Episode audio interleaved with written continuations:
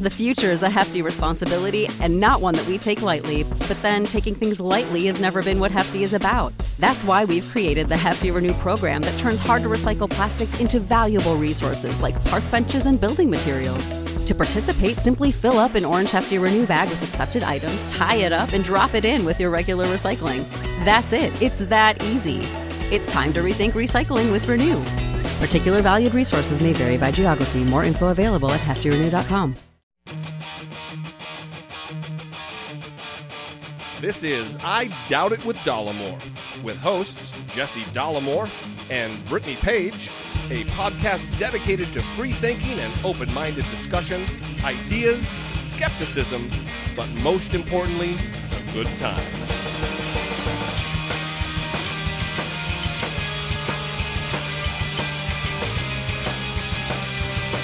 All right, let's get this thing going.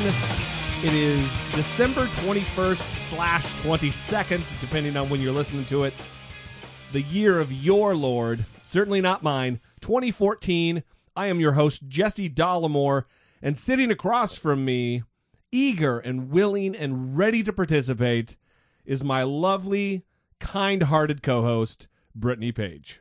Well, now that I don't have any classwork to worry about, Yeah, you're. I'm definitely more eager and relaxed. You're- I've also been sleeping for 12 hours a day. your mood is greatly greatly enhanced by lack of grad school although your stress levels still maintain Mm-hmm. because you've got a couple of professors who are not getting their proverbial shit together and posting your grades Right, right. For instance, my statistics professor, which is the one I'm most stressed about because it's the one I struggled the most in. i only laugh because it's funny because it's true Right. And I took that I finished that final, I guess I, I should say, on Tuesday at 11:20 a.m. you're down, you've got this down to the to the minute Right. That is when I completed, and there is still not a grade posted. It seems to be symptomatic of just academia in general, does it not? That they're just they don't want to post the. It's like, oh, I've, I've I'm done with all that. Now I can kind of relax. So they're, you know, they're fat and happy now and procrastinating the actual grading of what needs to be graded. Well, I had one professor that that got it done, and it was essays, just nonstop essays that I spent an hour and a half writing for my final. How- And she like graded it- handwriting. Yes. What are you, Lou Ferrigno, with a giant, awesome mechanical? I guess he doesn't have a mecha- mechanical hand, but I couldn't write for an hour and a half. I Yeah, it was hard. that would be, yeah. Yeah, my other final on Thursday, I had to write for two hours, and I was Wow. writing until the very last minute. hmm You're, do you have one of those uh, those squeezy things that like back in the '80s dudes who worked out would you know the, with the spring on them and they would. Uh, I know what you're talking about. Yeah, I don't. Yeah. No, and I didn't have a stress ball either. I would just shake my hand out every every like 20 minutes. Every 20 minutes. Yeah, because it would cramp up. my arm would fall off after two hours of writing. It's it's difficult. Thank God for typing, and I'm not even good at that. Yeah, I just feel bad that they have to read my handwriting because it's terrible Oh, yeah. anyway. You you do have childlike. Everybody always talks about wanting childlike characteristics. That that is not a characteristic that that people should want because your handwriting is off the charts terrible. It, It is. might be the worst handwriting I've ever seen, especially of a female. Yeah, mm-hmm. I can't argue with you. It's terrible. I'm embarrassed by it. I don't like people to look at it. To call it chicken scratch Mm-hmm. is is not to do it justice. It's as though you're writing in some kind of Chinese or characters. Yeah, I get embarrassed to like send people birthday cards. You should get embarrassed. Or It's Christmas terrible. cards. I know it's terrible, but I was never one of those girls who practiced my handwriting in elementary school, and Well, I should have yeah, been. They make you practice your penmanship and shit. yeah, I just did school. it until I had to do it. I didn't develop like a stylized way to write, and a lot of girls did. I would watch them like doodle, and they would create their own font, and that's and that's how they like have you know write the rest of their life. Wow. And I never, I never bod- bothered with that. I I on the other hand have decent handwriting. You have great handwriting. It's Just like a lady's handwriting. It is not like a lady's It handwriting. is very much like a lady's handwriting. It is block print, capital letters. like a lady. not like no lady t- Yeah, writes yeah, like yeah. me. hmm It's very clean, neat, feminine. This is bullshit right now. I'll tell you that. Wow, it's how are those headphones treating you? They just fell off. I know. It's 'cause I'm I think laughing. everyone heard. Oh, sorry about that. So, um, we're gonna do a little bit of a follow up. The last few episodes, I have tortured the audience. Don't play it. I'm Oh my playing it. god. I have tortured the audience. Shut up. I'm- Everyone has been complaining. I know they're complaining. I've I've been playing this. I'm gonna turn it down a little bit. So I've been playing this, and I got to thinking of other songs that would be torturous to play for hours and hours on end. All right, I'll turn it off, Brittany.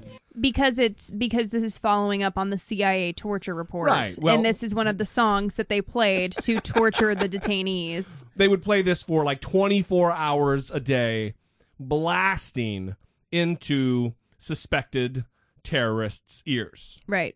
and it I believe is probably very effective.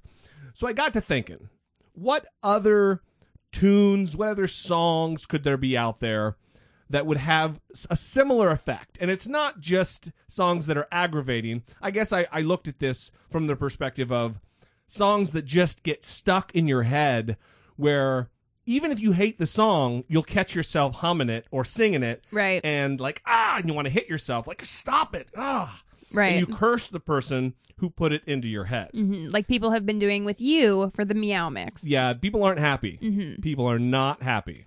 Meow, meow, meow, meow, meow, meow. Anyway, All right, we're gonna get on with it. We're gonna get on with it. Here we go.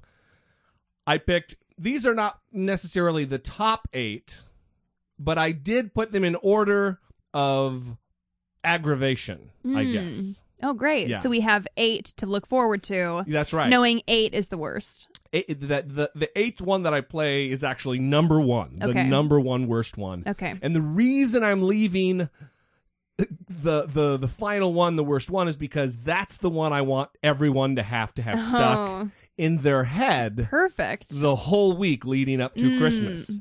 So really, it's my Christmas present to the audience. Oh, you're so kind. Hey, it's Jesus' birthday. It's the least I can do. It is. So with without further ado, number eight. I love this song. Yeah, but can you imagine 24 hours of this? yeah, that'd be fine.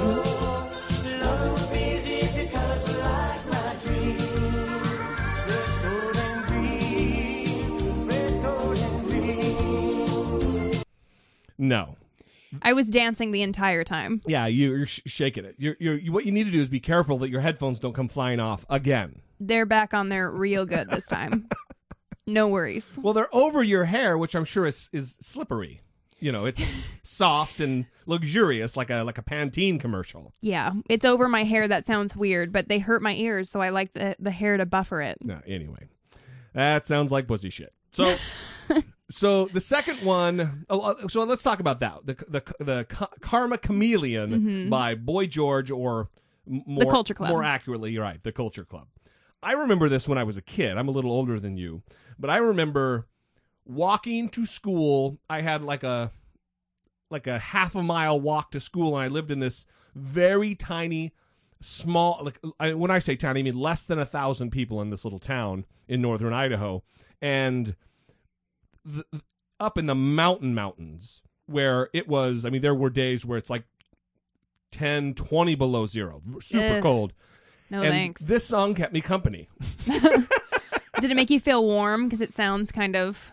No, I was Tropical? Always, I, I- think I always knew that's not a song I should uh, announce that I like because Boy George, even at the time, was such a weirdo. No, that's too bad. Well, when you're a little kid, you know It's weird that you picked up on that. That that he w- it was androgynous and that that, that kind of weirded me out. Yeah. Yeah, well, it's what it is. I was. it was look. I uh, grew up in a super conservative Christian household, and I was a little kid, so that's that's what I got. And it didn't torture me. It was like a guilty pleasure. Right. Well, it's a great song. Right. Even today, it's a great song. But can you imagine it 24 hours a day on uh, you know level 11 of volume? That would drive. That would especially if you're from I- Islamabad. right. Well, if I wasn't me, I think it would be a problem. But I could dance to that song for hours. All right. Well, how about this one? 24 hours on blast. Oh my god. No. No one likes this song.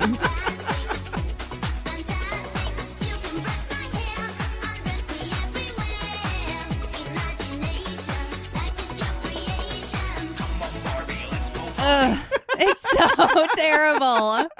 It's like Aquanet or something, isn't it? Aqua. That's my favorite part. Come on, Barbie. Let's go party. Oh wait, Aqu- Aquanet is hairspray. I Right, got that's right, confused. yeah. Never mind. So that I think by any standard that is terrible. Okay, yeah, I loved that song when I was younger.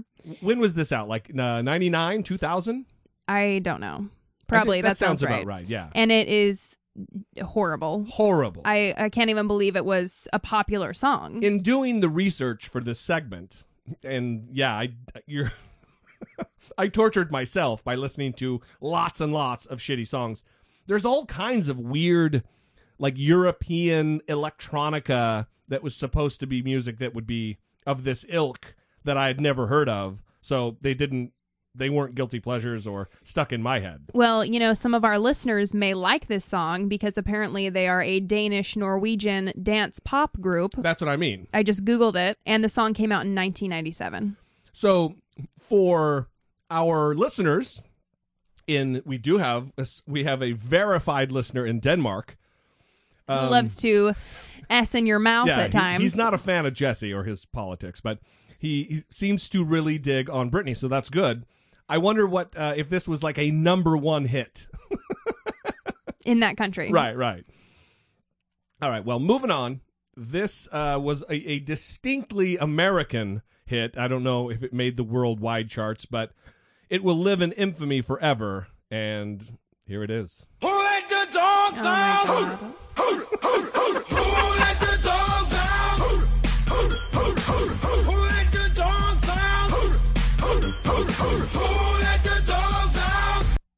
Why was that a song? I don't know, but I feel like I just got waterboarded right now.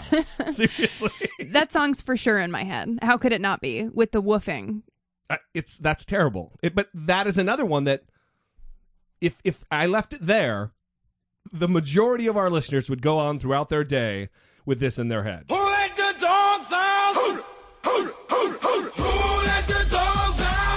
That's terrible. Yeah, and of course this is by the Baha Men, Baha Men. Yep. and it came out in 2000.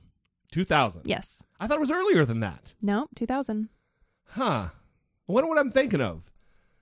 Because when I was in the Marine Corps, Jesse was a Marine, everybody. it's true, it's true. Um, I there was a song similar to this that I remember being out. I'll have Hmm. to think about that. Yeah, hopefully it's not on this list. It, it is not on the list. Okay. Ah, I just gave it away. So anyway, uh, number number five. Like, would that be five? One, two, three, four, five. Number five. Oh yeah, because I'm counting down. Number five. I don't know how this got produced. This is trash. This is crap. And you're lucky that I didn't put this as number one because this would definitely be in your head and cause you to torture your coworkers today. Aw. Yeah.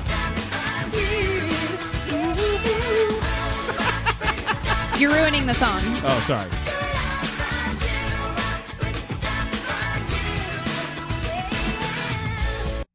Wow. That's kind of a good song. Hanson. yeah. For a long time, I thought it was a girl group. Well, they were young boys. Another androgynous type of situation. They were very young, young boys. They were. And the video, by the way, because I had to suffer through that, is terrible. You didn't have to watch the whole thing, but apparently you did. So we Oh. just caught you in a lie here. You really watched the whole thing and you liked it. no, I it. didn't watch the whole thing, but I did. Mm. I watched it enough to note that it is goofy Mm, and mhm. stupid Yes. and torturous. Right. No one believes you. All right. Number- Closet Hanson fan. Number four. Everyone loves this song. Not for 24 hours, they don't. No, this is for sure annoying.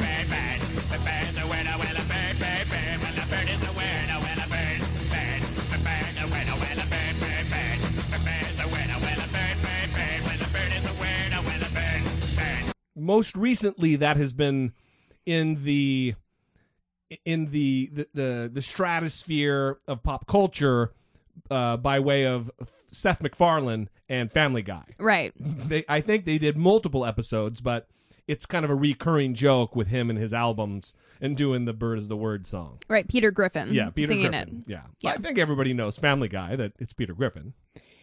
Yeah. It's Well, some people may be like me and not huge fans of Family Guy. may not be not huge fans. You're I I think that's a stretch. You you go out of your way to not watch Family Guy. Um, I don't. I don't know if that's true. I just What's prefer last not to watch What's it. the last episode you you watched? Um, it has been years because I Right. have preferred not to watch it for years. So you go out of your way because you can't say it's never on and you never have an opportunity to watch it because I watch the show. Hmm You see what I'm saying? Yes. Oh. Okay. I just don't want to say that I hate it because I don't hate it. There are times I think it's funny. It just gets a little old. All right. Number three, more modern, and this song drives me goddamn crazy.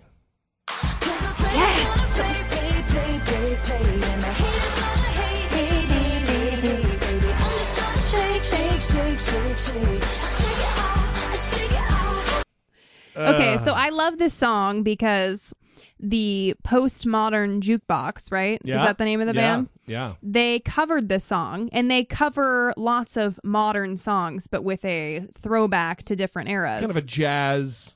right. They got the upright bass and Right. yeah. And they did a cover of this song and it is amazing and it gets the song stuck in your head and you start to just like the song when they're singing it and then when you hear Taylor Swift it's not that bad because you think back on them singing it and you kind of like get into the groove. you were able to find yourself appreciating it when the arrangement was good and you don't have to watch her be Taylor Swift. Right. Exactly what I'm saying. But it is very catchy and how could you not? I mean it's so catchy. I watched an interview recently with Steve Carell, and Right. they asked him, and he sang it. And then when they started to make fun of him, he he he said, "No, I'm serious. I really like Taylor Swift." but listening to him sing, because the haters gonna hate, hate, hate, hate, Right. hate, Right. and the players gonna play, play, play. They are. Mhm. shake it off, Yeah. shake it off. Yeah. That right there would make a terrorist want to knife himself in his own temple. Seriously. Probably yes. yes. That is true. All right, we're coming up on the top two, and I have to start apologizing now because either one of these would make you want to jump off a bridge. Oh my god.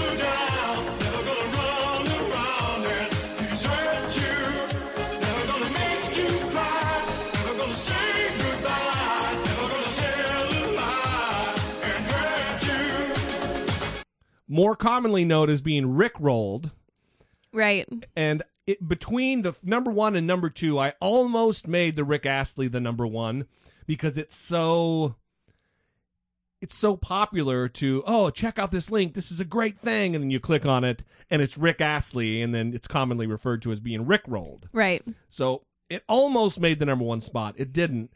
Rick Astley had like three, maybe four, like number one smash hits in the late 80s, early 90s. Yeah. Well, I think that's a great song. This is another one where the video is just him, this goofy, nerdy little white guy, British guy, like shimmying back and forth. I mean, it's Well, videos were not good back then. You should watch any Hall and Oates video, that and they're terrible. That is when videos were in their prime, is in the late 80s. no. Yes, they didn't last much longer after that. They don't even have music videos anymore of, of note. Yes, they do. Not that there's no video channels. How do you go watch a video, music video? YouTube. They have no. They have music video countdowns on VH1 still. They're just not on all day. So you won't watch Family Guy, but you're watching music videos of T no, Swift. I don't watch All them. right, I just no. know they exist. Now everyone does know the truth. everyone. Well, at least I don't secretly watch Hanson videos on my free time. That is true. That is true. So we're down to we're down to to number one. I'm scared. I'm afraid. I'm a little afraid too because I'm not sure what the reaction is. We might lose hundreds of listeners just based on this bit alone because this is going to ruin your day, possibly your week, and hopefully not your entire Christmas holiday. So, without further ado,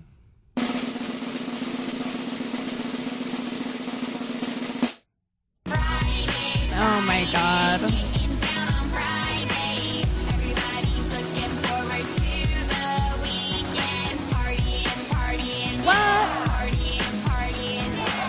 Ah, I should have. I pre-programmed. I took snippets from the songs because I don't want to play the whole songs, and I only left like you know between ten and sixteen seconds of each one. So I, I should have. I should have left lo- more of that song because that that I'm seriously that is a that is a weapon. Yeah, That's that an would audio weapon. that would be a great one for the CIA to use. Take note, CIA. You wouldn't even have to like hang someone up by their by their upside down or put them in a stress position. They could be sitting comfortably in a lazy boy with a beer and a pizza, and you play that song for for 15 minutes, and someone wants to poke their their their eyes out. You know what would be funny though is if one of the detainees really loved it and seriously was just getting down to it, like Every- dancing. Every time the interrogators come in, he starts like party and party and what? yeah.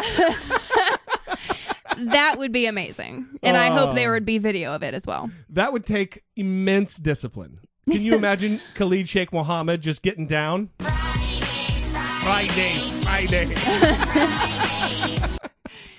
Oh god. Oh wow, we're going to hell.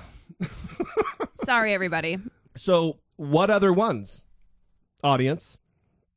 I'd like to know. Th- listen, there were many, many others that I could have gone with, and I decided to land on these. But these are by no means are are the top top eight. Although I think that my top one and two are pretty solid Yeah, I think you did a good job there. for, for being evil. Yeah. You left out one, but that's okay. What one would that be? Life is a Highway by Tom Cochrane. Life is a highway. And I would like to note that we heard that song the other day. This is what reminded me of it. And I said, I said, yeah. For you new listeners, that is the sound of Brittany tooting her own horn. Are you ready for No, it? I'm getting ready to. It hasn't Do happened I, yet. I know. Should I put the drum roll on for you to get ready to toot your own horn? No, Here no. we go. So that puts me in a very awkward position to continue telling my story.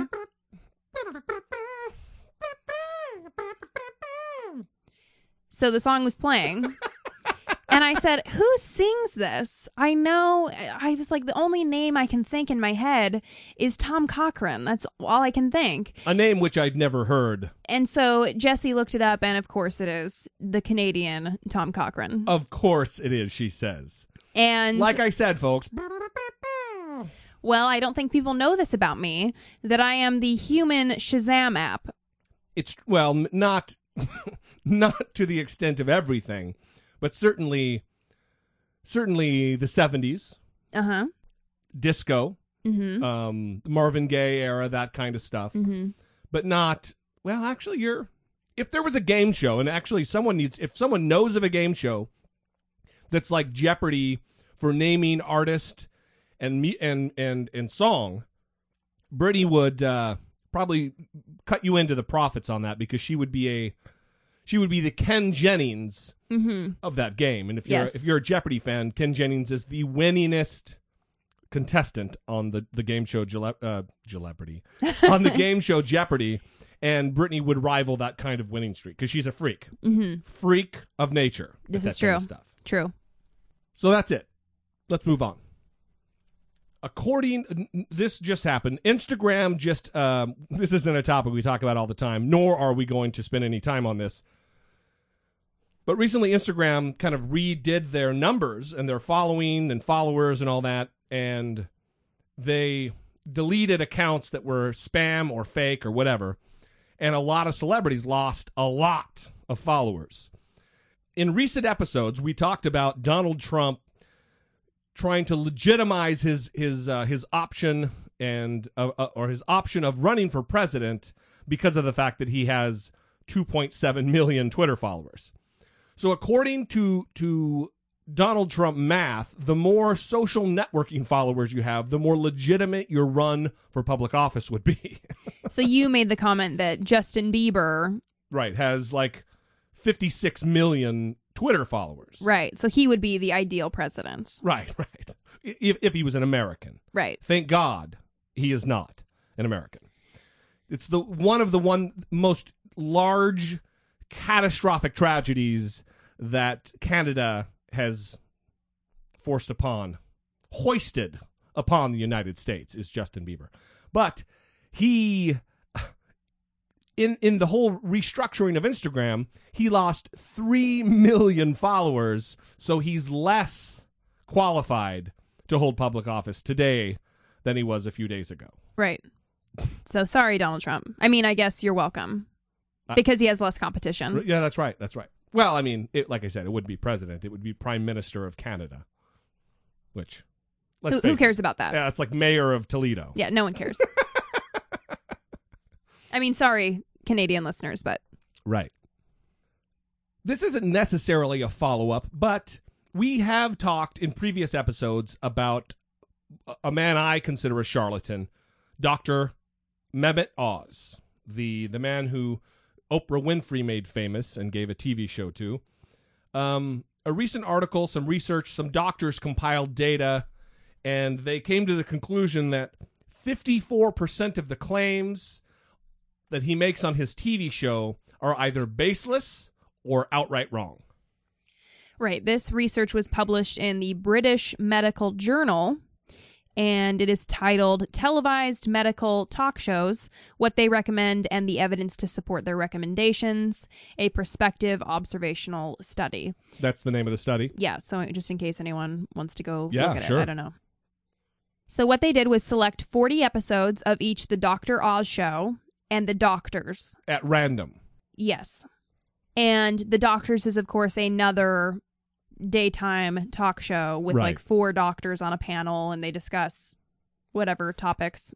Isn't the doctor's one where they all look like they just got pulled out of a Abercrombie and Fitch catalog? yes, they're all very attractive. Yeah, right. Well, the main guy is. I don't I can only think of the main guy and he yes, looks like a Well, I just every time I've passed by that show while watching scanning channels on TV, I think to myself, I've never had a doctor that looked like any one of these people. I have, but we'll get to that later. so, Wow. for the Dr. Oz show, the episodes that they selected, they randomly selected, they evaluated all of the recommendations that Dr. Oz gave and that the doctors gave during the shows.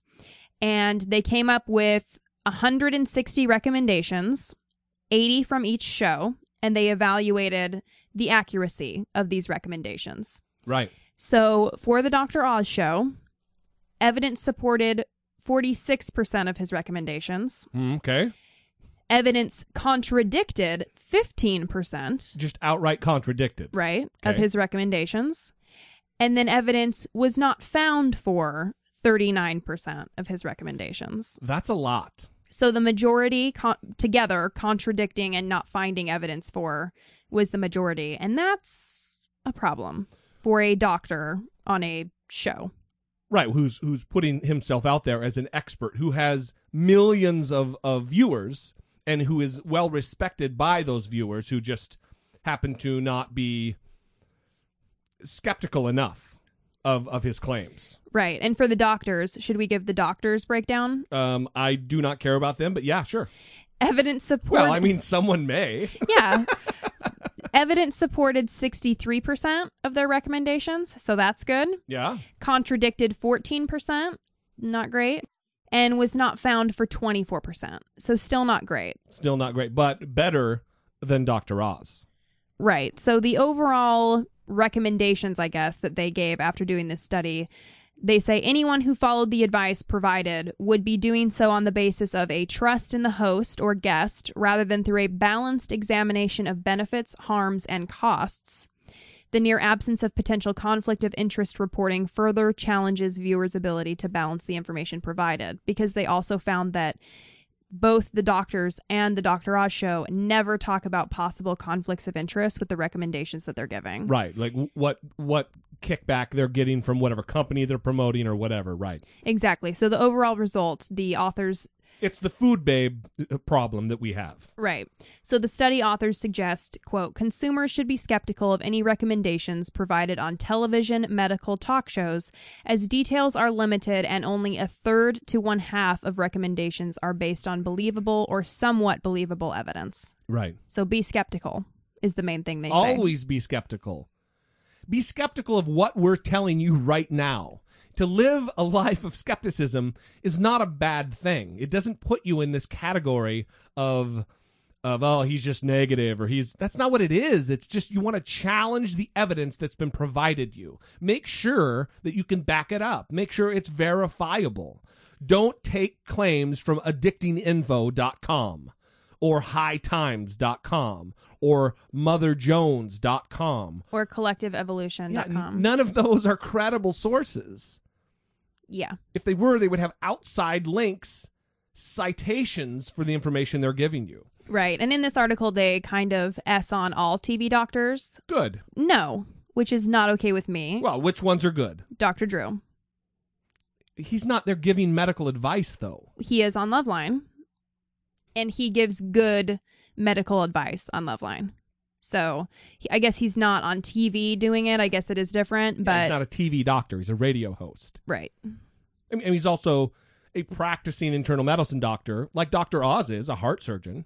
But listen, Dr. Oz has more problems than just our humble show here taking a dump on him. He was recently s- sitting before a Senate committee and got blasted by um, Missouri Democratic Senator Claire McCaskill. I understand that you give a lot of information that's great information about health, and you do it in a way that's easily understandable. You're very talented. You're obviously very bright. You've been trained in science-based medicine. Now, here's three statements you made on your show. You may think magic is make-believe, but this little bean has scientists saying they found the mag- magic weight loss cure for every body type. It's green coffee extract. Quote, I've got the number one miracle in a bottle to burn your fat. It's raspberry ketone. Quote, Garcinia cambogia. It may be the simple solution you've been looking for to bust your body fat for good. I don't get why you need to say this stuff because you know it's not true. So why, when you have this amazing megaphone and this amazing ability to communicate, why would you cheapen your show? Just with regard to whether they work or not, take green coffee bean extract as an example. Uh, I'm not going to argue that it would pass FDA muster if it was a pharmaceutical drug seeking approval, but among the natural products that are out there, this is a product that has several clinical trials. There was one large one, a very good quality one, that was done the year that we talked about this in 2012. Uh, listen, I No, give. but I want to know. I want to know about that clinical trial because the only one I know was 16 people in India that was paid for by the company that was that was in fact at the point in time you initially talked about this being a miracle. The only study that was out there was the one with 16 people in India that was written up by somebody who was being paid by the company that was producing it. Well, this paper argued that there was no one paying for it, but I have the four papers, five papers actually, plus a series of basic science papers on it as well. But, but Senator McCaskill, if I, we, can spend a lot of time arguing the merits of whether green coffee and extract is worth trying or not worth trying. Uh, many of the things that we argue that you do with regard to your diet are likewise criticizable. If I can just get across the big message that I, I actually do personally believe in the in the items that I talk about in the show. I, I passionately study them. I recognize that oftentimes they don't have the scientific muster to present uh, as fact, but nevertheless, I would give my audience the advice I give my family all the time, and I've given my family these products, specifically the ones you mentioned. Then I uh, then I I'm comfortable with that part. I mean, I've tried to really do a lot of research in pre- preparation for this trial, and the scientific community is almost monolithic against you in terms of the efficacy of the three products that you call miracles. And when you call a product a miracle and it's something you can buy and it's something that gives people false hope, I, I just don't understand why you need to go there. Wow. She was taking care of biz. We should have played the taking care of biz segment intro because she just devastated him. Right. Where she's talking about a study that involved 16 people in India that was funded. The study was organized and funded by the company who creates green coffee bean extract. That's Right. that evidence is is damning to say the very least. Well, and it's a problem that Dr. Oz is a doctor. And like she said in the beginning, you were trained in science Right. and medicine. And why are you, you know, admitting here that you promote things that don't have the best scientific backing? Right. Like he said that. What are you talking about? Right. That's Well, what you should do. They he knows that they wouldn't pass scientific muster or or be able to pass the FDA's rigorous, almost too rigorous um, standards for proving what they do, what a what a drug will do. Mm-hmm. And if the FDA won't approve it because it doesn't meet it doesn't meet the the standard of of matching the claims, then what's the problem? There's a problem with that when you're screaming from the mountaintops to your millions of viewers about a product. So I I don't want to beat this horse to death, but we do have um, four quick clips that we played on a previous episode talking about Dr. Oz, and I want to just refresh my audience's memory about what kind of charlatan Dr. Oz is, and the fact that he promotes Reiki, an energy medicine where you wave your hands over people. He has people do this while he's operating and has someone's heart open on the table. So today, I'm revealing my ultimate alternative medicine secrets. If you've got a medical problem you can't solve, you may find the answer in the next few minutes. Start by paying attention to this. It provides me a good segue into what I think may be ultimately the most important alternative medicine treatment of all. And we are embarking on this whole new uh, vista of opportunities. Uh, It, it broadens dramatically the spectrum of where we might be able to go in our bodies. And this is the area of energy medicine. And joining me today, today is Pamela Miles. Pamela's actually been to the operating room with me where we have done Reiki, and you're a Reiki master. My, you know, my wife Lisa's Reiki master. So, right, he's saying that she's been in the operating room and he's a heart surgeon. So, he's got someone's chest opened up on the table, their heart exposed, and he steps back from the body, from the person, the human being on the table who's having their their operation done. Their life is in his hands. He steps back from the table and allows some whack job to wave their hands over like a magic ceremony. It's Yikes. That is not a good sitch. It's appalling. Who gives this guy a, a, a license and privilege to practice in an actual credible hospital? Well, I, I mean, he has to obviously be a good heart surgeon because he's performed successful heart surgeries. Sure. But it is a little troubling He's to going know up- that he puts investment in something like Reiki. He's going off the deep end. So when the kids get sick, uh, when I'm out of sorts, she actually comes by. I can't even tell when she's treating me. Sometimes she secretly treats me. She thinks I'm in a bad mood, and I see hands moving around, but I actually feel the heat. Um, and I, if you don't mind, maybe we can do some Reiki. And Certainly. Have you had Reiki therapy before? I have not. Okay, so once you try it, and as you're doing, if you don't mind explaining, Pamela, a little bit about Reiki. Certainly. Reiki is a balancing practice. And so rather than addressing the headache or whatever else is the problem, what it does is it influences the person's overall system toward balance. And then as her system becomes more balanced, symptoms tend to fall away. Then over time, uh, for example, if, if you get headaches, you know, you may find that you get them less frequently. Do you feel anything, Delita? Oh, yes, my headache's going away. Your headache's going away. Do you feel any heat? Yes. Because those are usually what I feel. So the reason her headache is going away It's is because they're creating balance. It's because she's on the Dr. Oz show and she has cameras on her and Right. Dr. Oz hovering hovering over her telling her, "Hey, is your is your headache going away? Is it working? Do you feel Right. it?" Well, yes, Dr. Oz and the camera and TV and all Right. the millions of people watching me. Of course I feel it working. I'm obviously a fan. I don't want to make you look like a jackass in front of everyone. Right. And he, well, he just admitted sometimes she's treating me without me even knowing. Yeah, of course she is because it's not a real thing. Nothing's happening. The other thing is, is that the woman who explained what Re- Reiki is, or Reiki, or whatever, she she didn't say anything. She says, "Oh, it just it creates balance, and your your entire system needs. it, we're putting you back into balance." Mm, What what exactly does that mean? I don't know. Explain with science. Explain with empirical data exactly what that means. Anyway, and finally, Here are the three things I want you to remember from today's show. First off, try Reiki. This alternative medicine treatment can manipulate your energy and cure what ails you. cure what ails you. oh, please. So we'll we'll leave it at that.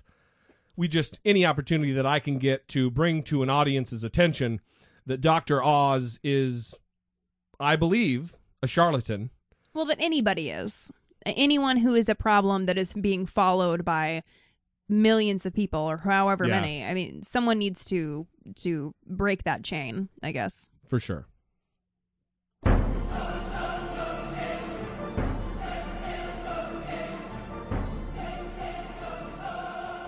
Now, much to the chagrin of listener Burnt Reynolds, You know what? It's been a long time. it has been a long time. We're gonna. I I have two segments, two brief clips of of uh, the Reverend Pat Robertson.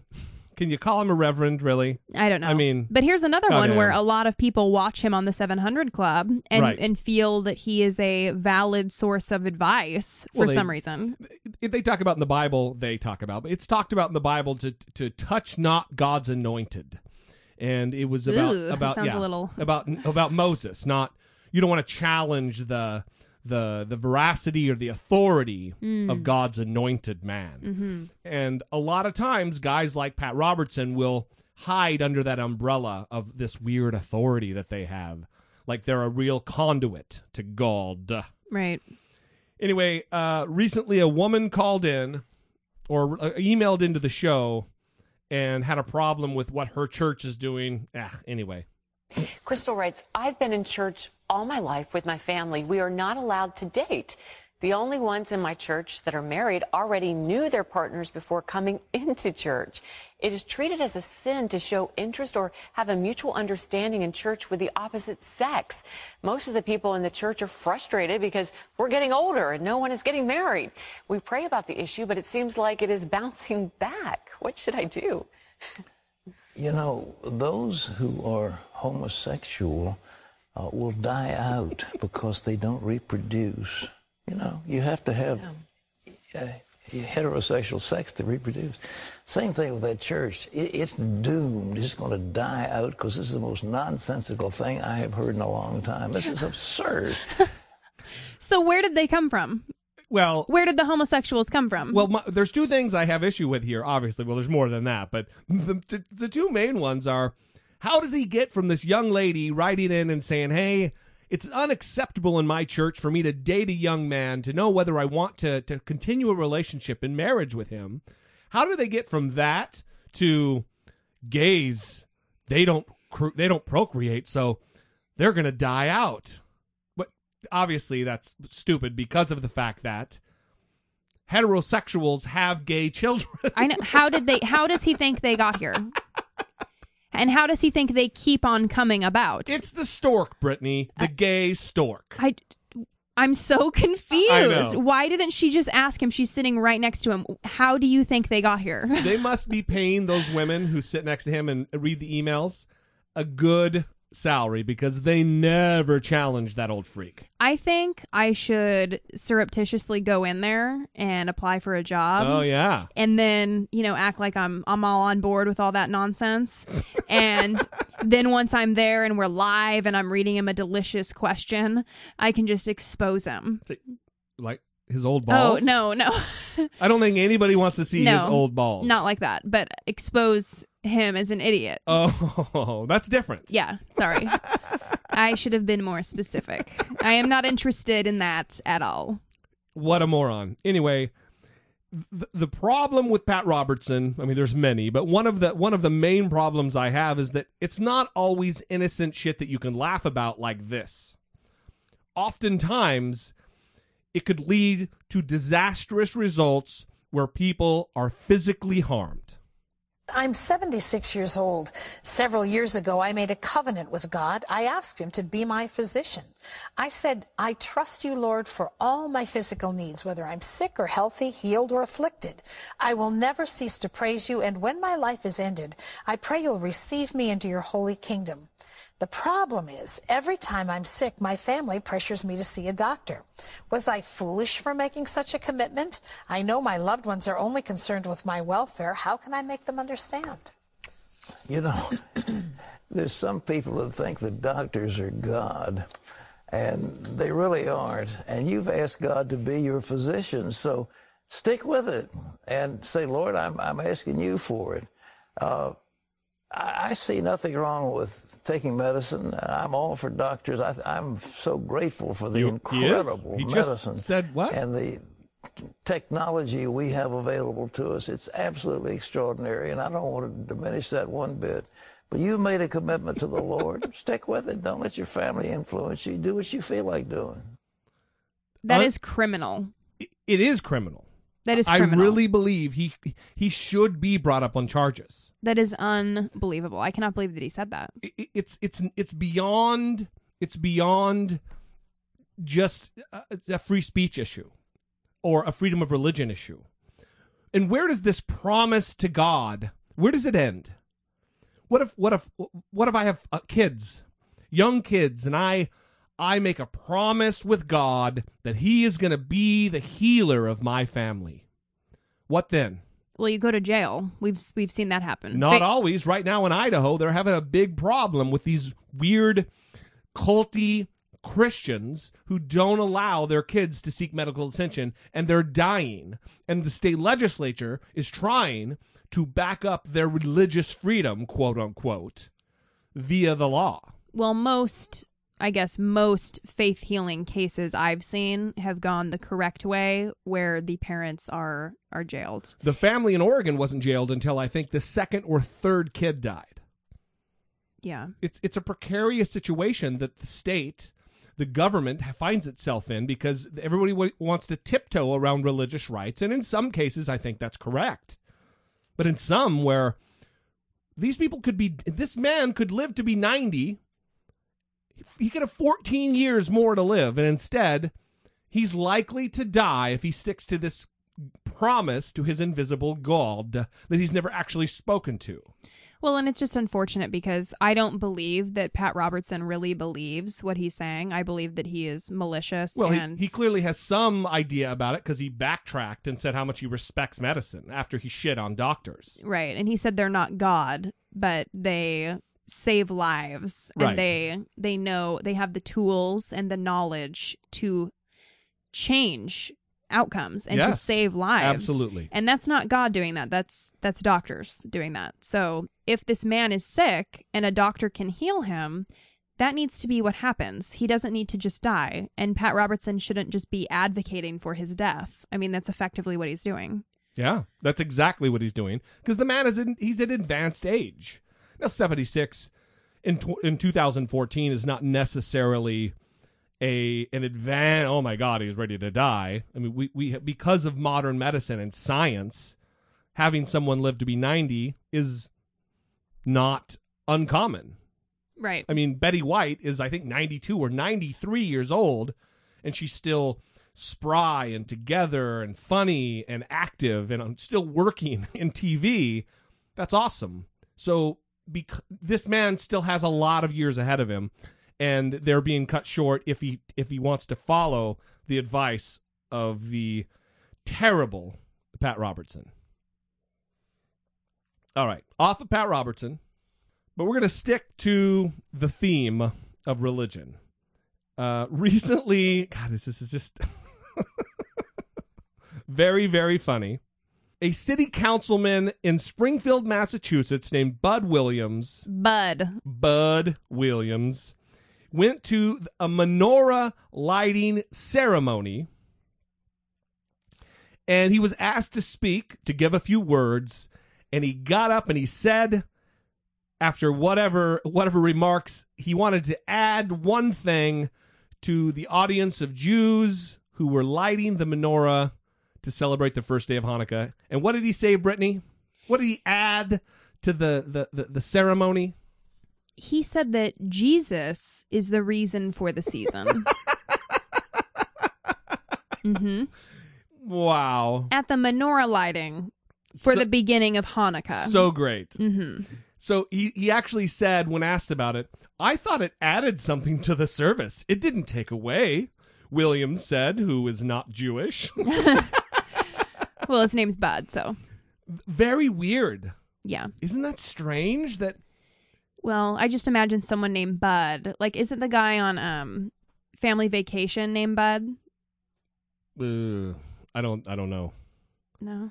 I I can't stand Chevy Chase. so I don't know. Some some character is named Bud that is a famous character that is just like a I think- the belly's hanging out of the shirt, like a gross Oh. hillbilly Yeah, kind of. That's So- that's what the name Bud reminds That's me That's the of. imagery that gets invoked. Yeah, someone who's not very conscious of of discriminating between what's appropriate and what is not. Well, it's certainly if you're going to a religious event, you've been invited to to speak. You don't. all, all that's saying is, hey, yeah, Jews, you got it wrong. Your Messiah came two thousand years ago, and you guys ignored him, and you know you had him killed. So uh, Right. well, he should he should maybe learn about what their viewpoint is. Apparently, he doesn't know what their religious viewpoint is. do you think he lives in Springfield, Massachusetts? It's not like he lives in some podunk town in Wyoming or Montana. He lives in New England. It's progressive. It's an amalgam of different religions and, and cultures. It's there's no excuse for this. And he's an elected official. what a nut. Should we get into the Sony thing? Yeah. we don't really have anything specific to talk about other than just kind of hashing through what's gone on. Well, the most notable thing, I mean, I mean, I guess the most recent things are that the FBI has found out that it it was North Korea. They've traced the Sony hack back to North Korea. That's right. North Korea has denied Yes. having involvement in the hack and said that they would join the inquiry to figure out who did it because they said the US government is spreading groundless allegations. Right, of course. And now, the latest from North Korea is that they are threatening to attack the US if Obama retaliates over the Sony hacking. Right. Because, of course, during Obama's press conference on this issue, or just his annual wrap up conference. That's right. His, and his he, annual year year end press conference. and he discussed this issue. He said that he's going to be presented with options on how to respond, Good. And he will choose an option and then he will respond. But I, I'm sure it's not going to be waging war. Of So course it's not. Kim Jong Un can calm down. Well, listen, there's Donald Trump and and North Korea have a lot in common. They love the spotlight. They love the publicity that this gets them. It's almost as if North Korea has a TV show that's getting ready to premiere and they want to to get themselves in the news so everybody talks about the TV show. Right. it's true. So really, Kim Jong Un and Donald Trump are the same person. have they ever been seen in the same room together? I mean, really? I don't think they have. Well, it's it's very possible that they're the same person. They both have terrible hair. They wow, they both do have terrible hair. Mhm. We are solving a mystery for the ages right now. Yes, we are. Wow. Yeah. Right here, you heard it here first, exclusively on I Doubt It with Dollemore. We believe that Donald Trump and Kim Jong Un Oh God. are the same person. Brought to you by Brittany no, Page, everybody. Jesse. Jesse Dollemore believes that. Take note, Kim Jong Un. All Jesse D. So anyway, uh I don't know. I mean, one, I don't believe that Sony acted right by pulling the film, but I don't know that they really had a choice if the three major um theater groups pulled out. Who what are they going to do? Right, if the- show it in my living room? I mean, that's not Right. If the theaters aren't going to show the movie, I mean, what Right. what are they going to do? I really hope some online service like Netflix or Hulu or whatever that has the structure in place to show this movie to the masses, we need to stand up because effectively Kim Jong Un, by being able to cause Sony to not show this movie, he is he he is he is taking the power that even the president of the United States doesn't have to stifle someone's free speech. Right, because he's throwing a fit. Right. Well, if if he's curtailing someone's free speech, the president of the United States can't even do that. We have it's an inalienable right. It's a natural right that the government is there to protect. The government's not there to give us that right. It's there to protect our right to free speech. So how is it that uh, a, a draconian totalitarian dictator is able to cause a movie? It just ugh. there's so much wrong with this. It bothers me a lot, and I find myself in an awkward position defending possibly one of the worst movies ever made. Right, that's the thing. I also I have no desire to see it, which is unfortunate. I did- Even this makes me not want to see it. I mean, I, I did have the thought. I was the opposite. I, I had the thought that we should go see this just to stick our thumb into the eye of Donald. I mean, uh, Kim Jong Un. I would pay two dollars to see this movie. Well, That's my maximum amount that I would pay. for those of you who don't know, Brittany has this thing where she'll see something and she'll immediately put a price on it. Mhm. Like she'll see um, a, a, nice greeting card with a fancy little owl and it's hand cut and it's like a crafty little card.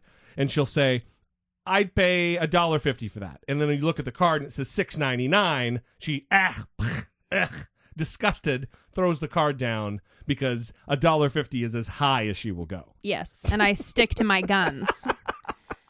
Yep. Wow.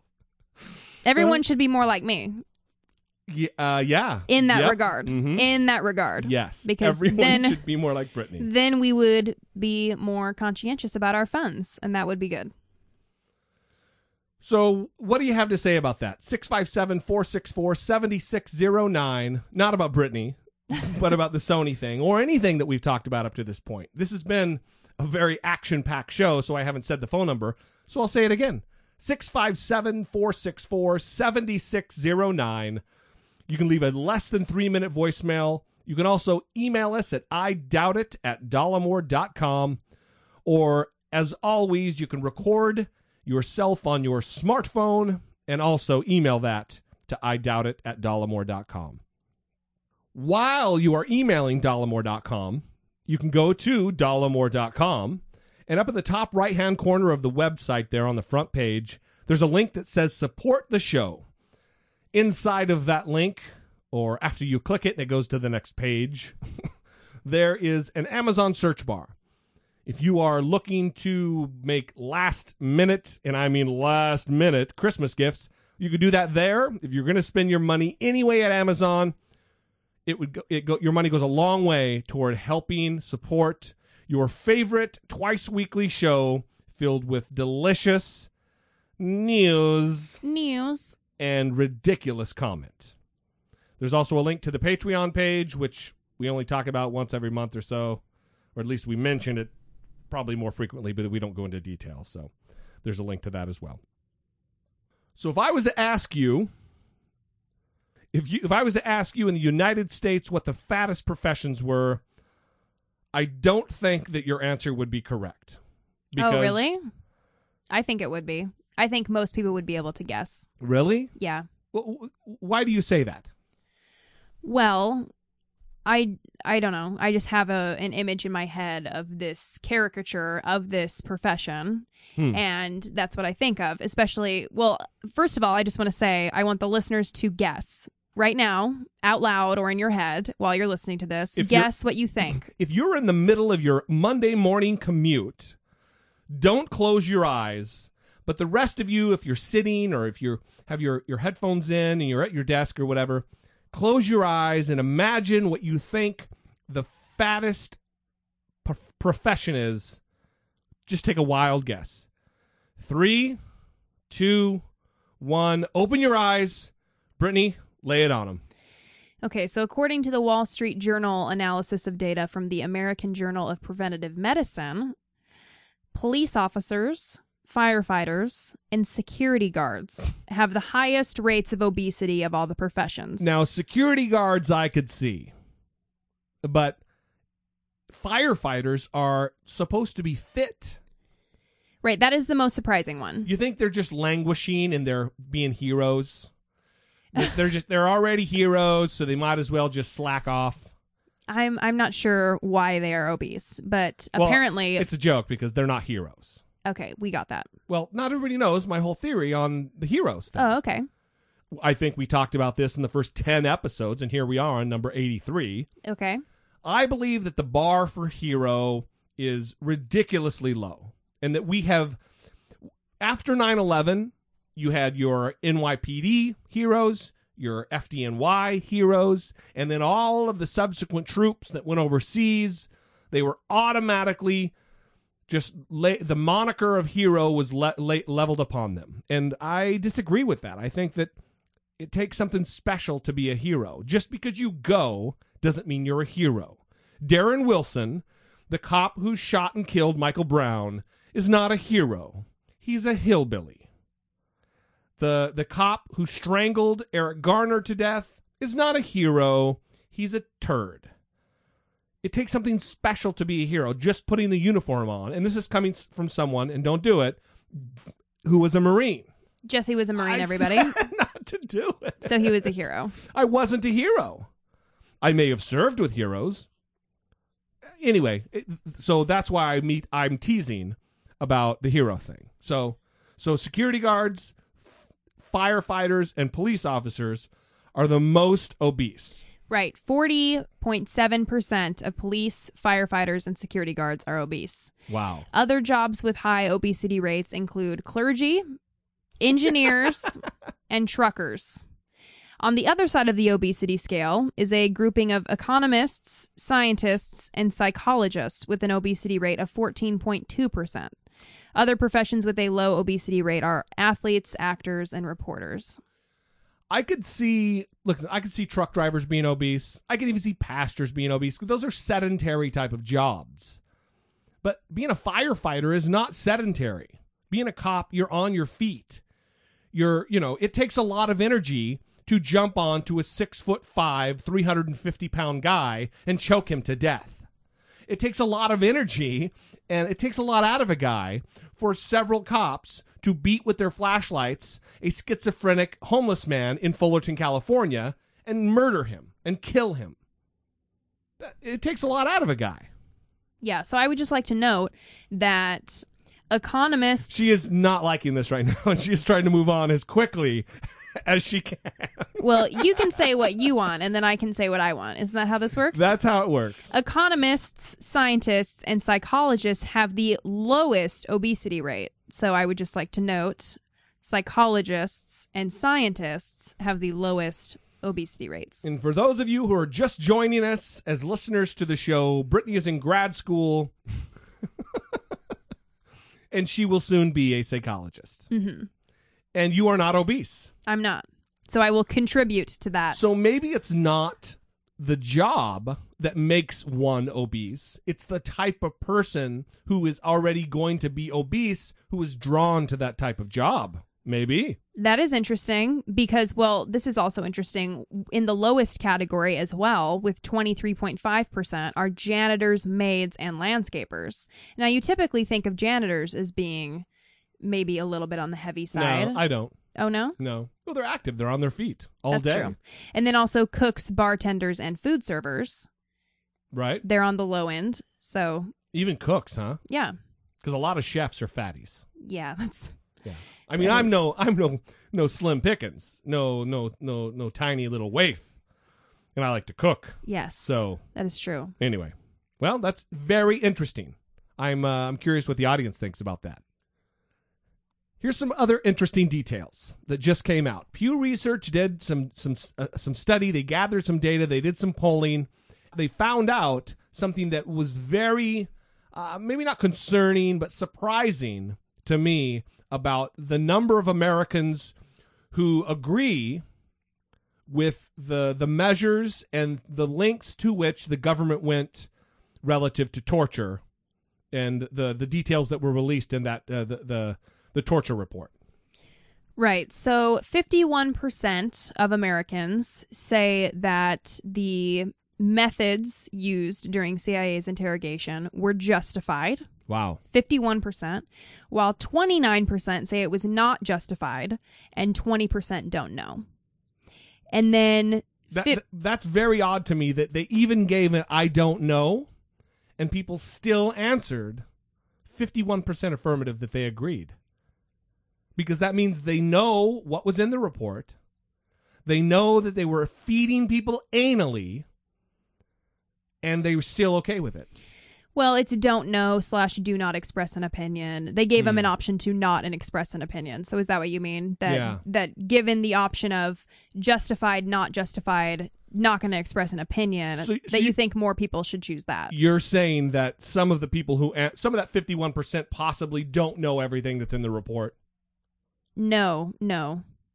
Because that's what I'm getting at. Oh, okay. Yeah, I wasn't understanding your point. Yeah, because it's it that's weird to me that if those if that 51% that answered yes, we agree that it was right, if they really know everything that's in there, th- that's uh that's problematic for me that my fellow Americans think it's okay to liquefy food and have it shoved into someone's beehole.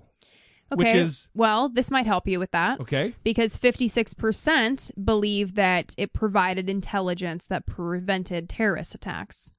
So 51% believe it was justified, and then 56% believe it provided intelligence that pre- prevented a terrorist attack. Okay. So they're backing up believing it's justified with their belief that it prevented terrorist attacks, just like Dick Cheney said on our, our last couple episodes. Right. I, I I see that. I do see that. But my my personal opinion on this, and we've covered it. I'm not, going to go into too too great a detail, but there's other ways to get details than liquefying hummus and pine nuts and shoving it rectally into someone. Just waterboard them extra. You know what I mean? I don't believe that waterboarding is necessarily torture. So there's other ways that are still considered kind of terrible by many to get the information. You don't have to start messing around with someone and dancing on that rape line. You don't have to go that far. And it just it bothers me that if these people really know all of the things they did, that they're still in agreement with it. Because I don't believe we live amongst that many Dick Cheneys. So this research was conducted with 1001 adults and they also asked them what they are following very closely in the news to kind of gauge which Oh, right. which latest happenings in the news that people care about most and 35% said that they are following the protests in response to police related violence very closely and the CIA torture report was down at 23%. So people care more about the police protesting Right. than the CIA interrogation program. So maybe they aren't as educated about what was in it than they should be. Yeah, I mean, I there mean, wasn't a there wasn't a barometer to ask Sure. how educated they were on well, the topic. listen, I'm just trying to to to rationalize in my own brain how that many people can hold that wild, in my opinion, that wild an opinion. That's it's shocking to me. So more men say it's justified than women. 57% of men say it's justified, while 46% of women say it's justified. The most likely race to say that it is justified are whites by 57%, blacks are 42%, and Hispanics are 43%. The most common age range to say that it is justified is 50, 50 to 65 years old. Yeah. And then the political affiliation is Republican, Mm-hmm. and then followed by Independent, and Democrats in last. Yeah. And following the news very closely, 59% say it's justified. And then those who said they follow it less closely, it was 49% justified. Very weird to me. Very weird. Wow. All right. Well, I think we're going to cut it short. We've got a couple other things on the slate, but we'll leave it. I did want to say this that I got an email this week from iTunes telling me that there might be a delay in the posting of of all podcasts, not just ours. And I wanted to make you guys aware of that. Now, we are going to do a show on Christmas Eve that'll post on Christmas, and we are going to do a show that that posts on New Year's Eve for New Year's Day, but I didn't. I, I just want to let you know if you don't see it, it's not because we're we're being slackers and didn't let you know. It's because iTunes isn't getting their shit together, and it's not us. So, so we'll just leave it there, and we'll we'll hit those next time. We, as always, we very much appreciate you listening. You guys mean the world to us. If it wasn't for you dedicating your time to listening to us twice a week, we wouldn't be doing this, or we'd be doing it and I'd be the only one listening because Brittany isn't listening to this. So, Wait, what? Did you? Was something said? right, yeah, something was said. So, listen, we love you. We appreciate you. Until next time, for Brittany Page, I am Jesse Dollemore, and this has been I Doubt It.